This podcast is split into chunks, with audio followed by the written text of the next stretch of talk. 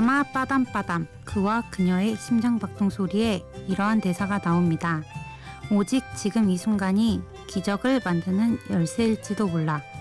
지금 이 순간 네가 원하는 거래. 나중은 없어. 오직 지금 이 순간.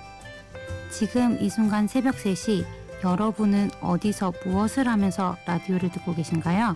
어쩌면 한 번쯤 해보고 싶던 라디오 DJ를 하는 이 순간이 저에게는 기적일지도 모르겠습니다.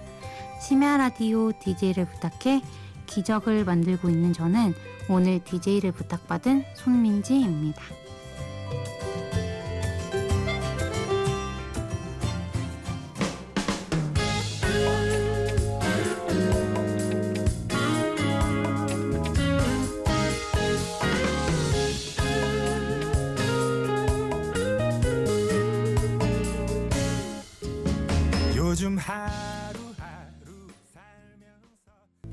첫 곡으로 김동률의 점프 들으셨습니다. 안녕하세요. 저는 손민지입니다. 정해진 양식에 빈칸을 채워나가는 이력서를 작성할 때는 몰랐는데 막상 자유 형식으로 제 소개를 하려니까 어렵네요. 저는 대학병원에서 중증 외상 환자와 간이식 환자를 돌보는 간호사로서 일하다가 구호단체 간호사가 되고 싶어서 준비 중인 타칭 취업준비생 자칭 꿈을 쫓는 사람입니다. 자칭 꿈을 쫓는 사람이라고 뭔가 거창하게 소개를 했는데요. 사실 저만의 희망사항이고요. 그냥 많은 것을 저지르면서 정말 제가 무엇을 하고 싶은지 찾아가는 중입니다. 오늘은 한 시간 동안 제가 저지른 것들과 그 속에서 제가 느낀 것에 대해서 이야기하려고 합니다. 노래 듣고 이야기 시작할게요. 이 세상 살아가다 보면.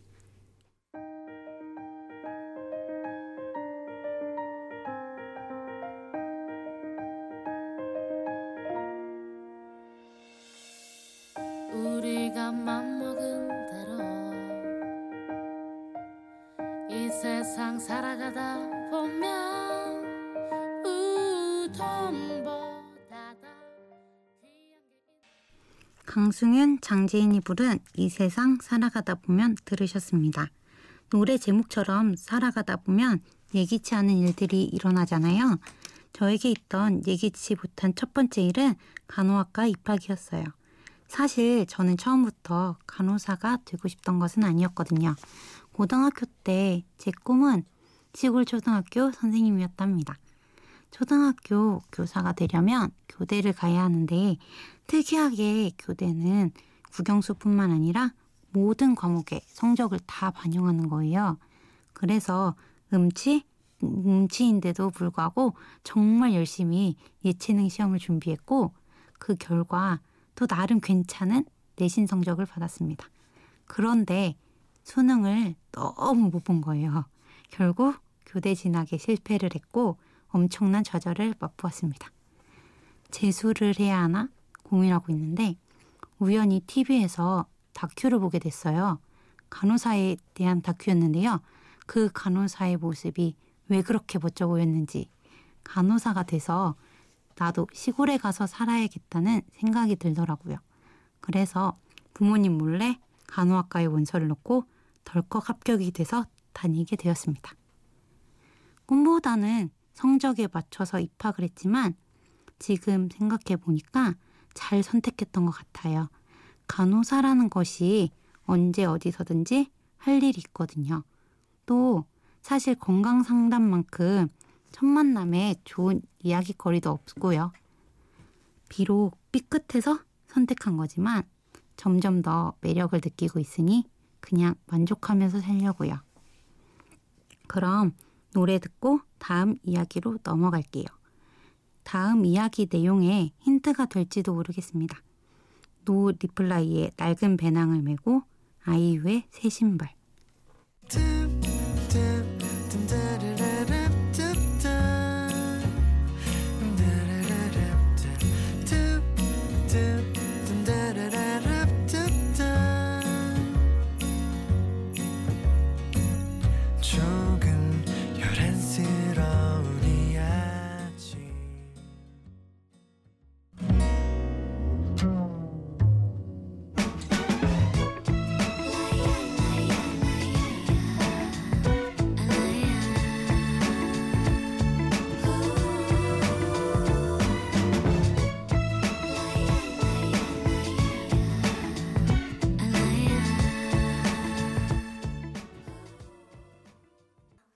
방금 들으신 곡은 노 리플라이의 낡은 배낭을 메고 아이유의 새 신발이었습니다. 힌트곡 잘 들으셨나요? 두 곡 다 여행에 대한 노래인데요. 저는 대학 시절 방학 때마다 국내외 여행을 다녔어요. 그 중에서도 처음 혼자 떠난 여행이 가장 기억에 남는데요. 혹시 내일로라고 아시나요? 일주일 동안 기차를 무제한으로 탈 수 있는 티켓이에요. 요즘에는 인기가 엄청 많아져서 대학생들의 버킷리스트 내용 중 하나이지만 처음에는 인기가 없었거든요. 저도 삼촌이 티켓을 구매해줘서 알게 됐는데요. 이왕 여행하는 거 혼자 해보자 싶어서 겁도 없이 혼자 여행을 떠나기로 했죠. 물론 부모님께선 엄청나게 걱정을 하셨습니다. 여자애가 하루도 아니고 일주일을 혼자 다닌다고 하니 말이죠. 그때까지 수학여행 말고는 외박한 적이 한 번도 없었거든요. 그래서 아빠께는 죄송하지만 친구들과 간다고 거짓말을 하고 떠났습니다. 아마 이 방송을 들으시면 아빠께서 새로운 사실을 아시고 놀라시겠네요. 그런데 출발하자마자 위기가 찾아오더라고요. 저는 그때까지 빈자리가 있으면 앉아도 된다는 것을 몰랐어요. 그래서 제가 천안에 사는데 천안에서 담양까지 꼬박 3시간을 배낭을 메고 서서 갔지 뭡니까? 가방은 무겁고 다리는 아프고 내가 왜 이 고생을 하나 싶었죠. 만약 그때 담양이 아닌 조금 더 먼 곳이 첫 번째 목적지였다면 저는 아마도 포기했을 거예요. 다행히 한계가 왔을 때 담양에 도착을 했고 여행을 계속할 수 있었습니다. 담양을 거쳐서 부산에 갔는데요. 부산에서는 게스트하우스를 이용했어요. 게스트하우스 이용해신 분, 이용해 보신 분들은 아시겠지만 투숙객들끼리 야식을 먹는 시간이 있어요. 제가 숙박한 날에는 다 혼자 여행하는 사람들이었어요. 군 입대 전 여행 온 남학생, 캐나다에서 온 유학생, 연극 배우, 그리고 저. 다들 서로 경험해 보지 못하는 삶을 사는 사람들이잖아요. 그래서인지 쉽게 친해질 수 있었습니다. 너무 친해져가지고 여행을 함께 하고 지금도 연락을 하고 지내요. 만약 제가 일행이 있었다면 야식 모임에도 참여하지 않았을 거고 그럼 이런 새로운 사람들도 못 만나고 새로운 경험도 못 했겠죠. 그래서 혼자 여행하길 정말 잘한 것 같다는 생각을 많이 했어요. 혹시 지금 여행 계획 가지고 계신 분 계시다면 저는 혼자 떠난 여행 적극 추천드립니다. 그 이후로도 여행은 여러 번 갔지만 처음 혼자 떠난 여행이 제일 기억에 남아요. 이제 국내는 많이 돌아다녀 봤으니 나중에는 유럽 여행도 혼자 해보려고요. 여행하면서 기차에서 가장 많이 들었던 노래인 테테의 로맨틱고 게스트하우스에서 만난 유학생 때문에 알게 된 노래예요. 잭 존슨의. There's no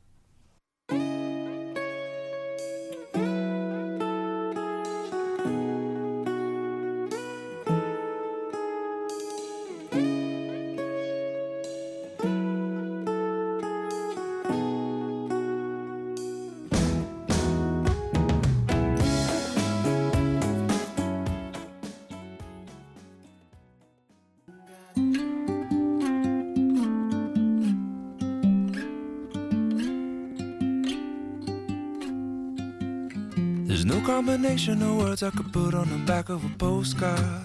No song that I could sing, but I can try for your heart. And our dreams, and they are made out of real things, like a shoebox of photographs.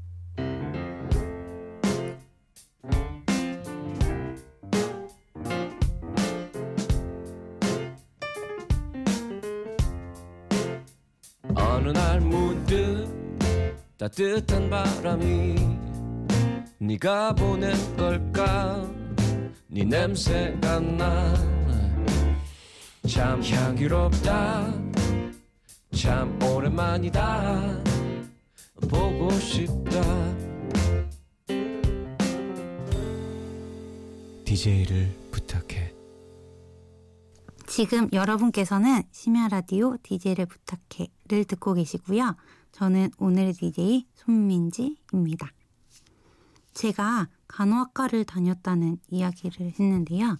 간호학과 학생들은 다른 과는 달리 해부학 실습을 해요.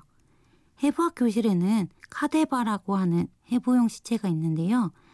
학생들은 직접 해부 과정에 참여하고 또 카데바를 보고 공부를 해요.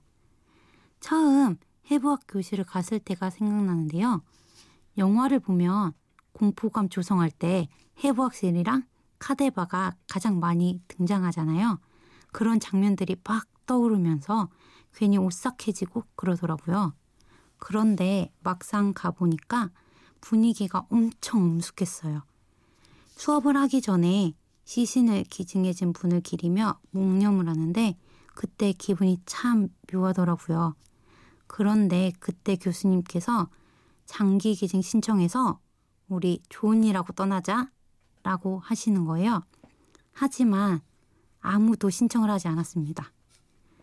다들 나중에 얘기했지만 왠지 기증 신청을 하면 필요한 사람이 빨리 생겨서 빨리 죽을 것 같더라고요. 그런데 저는 하필이면 간이식 환자들이 입원하는 병동으로 발령이 났습니다. 그때는 이것이 운명인가 싶었죠. 그곳에서 기증자가 없거나 혹은 기증을 거부당해서 오랫동안 기다리다가 사망하는 사람들을 많이 봤는데요. 그런 환자들을 보면서 문득 나부터도 기증을 안 하는데 누구한테 내가 기증해달라고 하나 싶은 거예요. 그래서 그날 바로 냉큼 신청을 했습니다. 장기 기증 신청을 하면 운전면허증에 빨간색으로 씨앗 모양의 기증자 표시를 하게 됩니다. 그 표시를 볼 때마다 왠지 내가 문제가 생기거나 혹은 어디가 아프다면 누군가도 나에게 기증을 해줄 것 같아서 괜히 안심도 되고 든든하더라고요.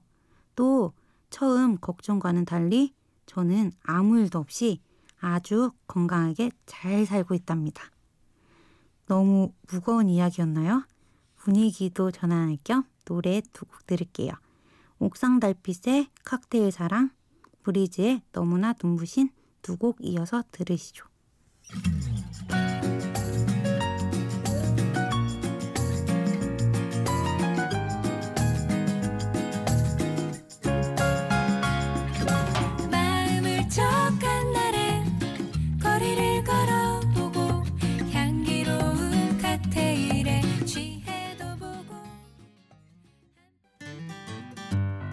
햇살이 정말 눈부신 날.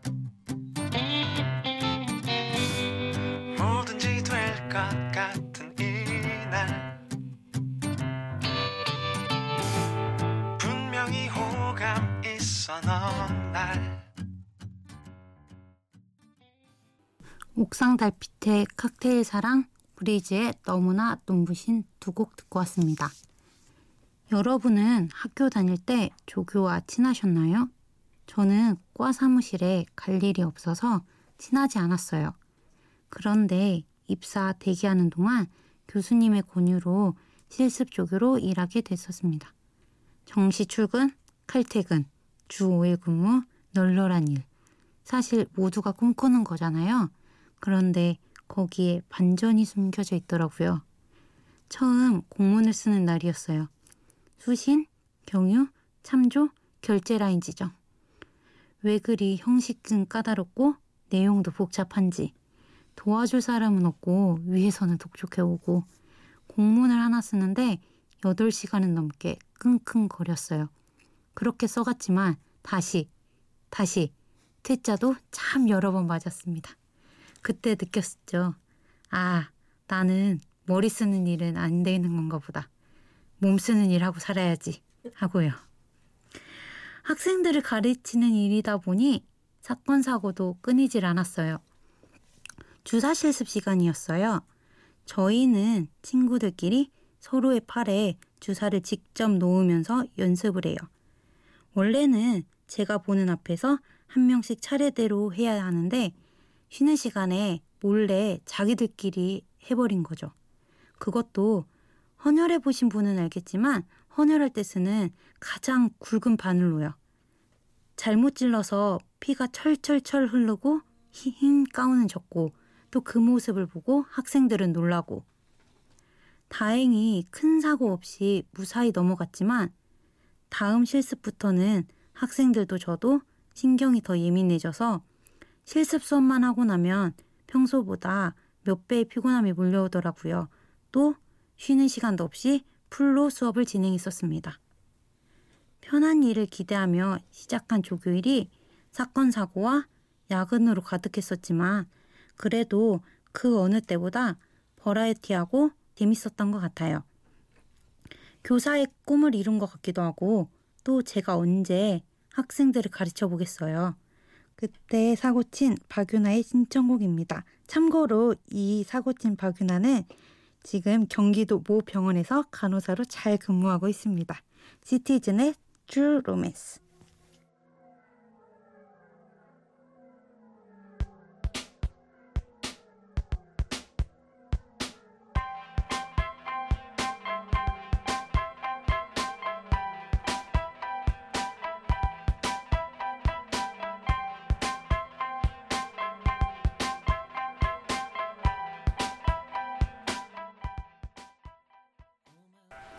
심야 라디오 DJ를 부탁해. 저는 오늘의 DJ 손민지입니다.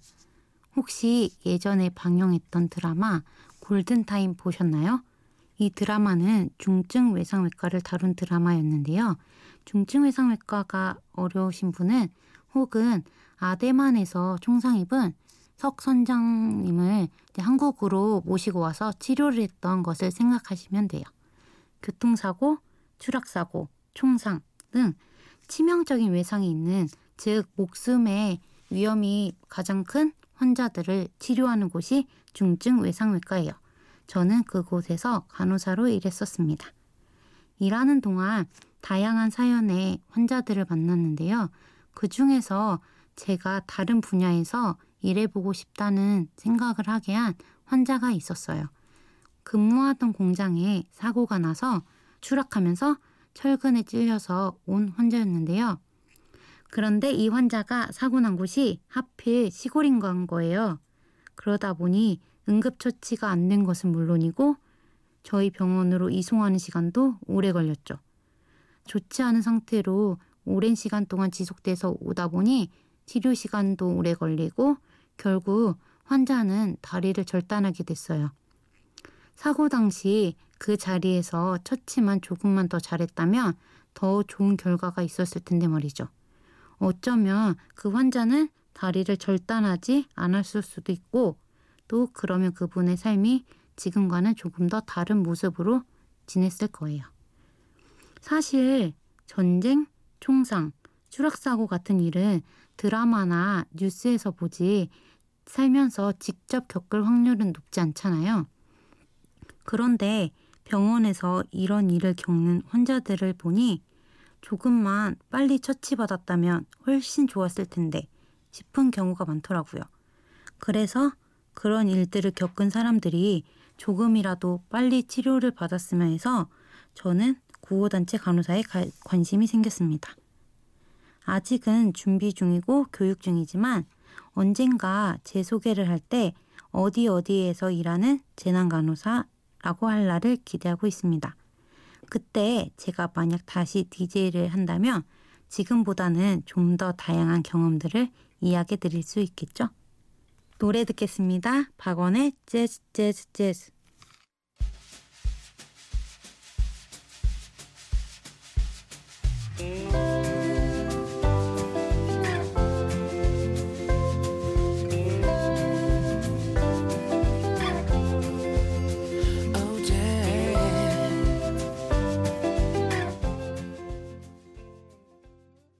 박원의 재즈 재즈 재즈 듣고 왔습니다.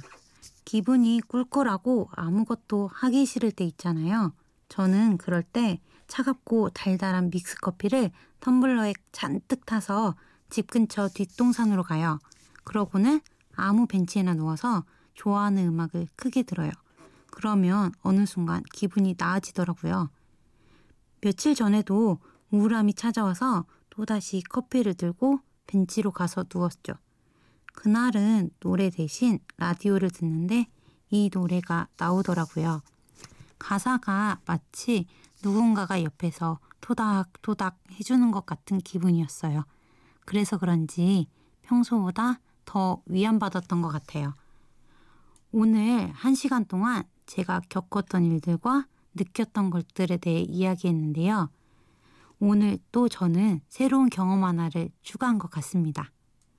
여러분과 한 시간 동안 이야기를 나눌 수 있어서 즐거웠습니다. 마지막 곡은 마이클 캐런의 더 심플 띵입니다. 지금까지 들어주셔서 감사합니다. 심야 라디오 DJ를 부탁해 저는 오늘의 DJ 손민지였습니다.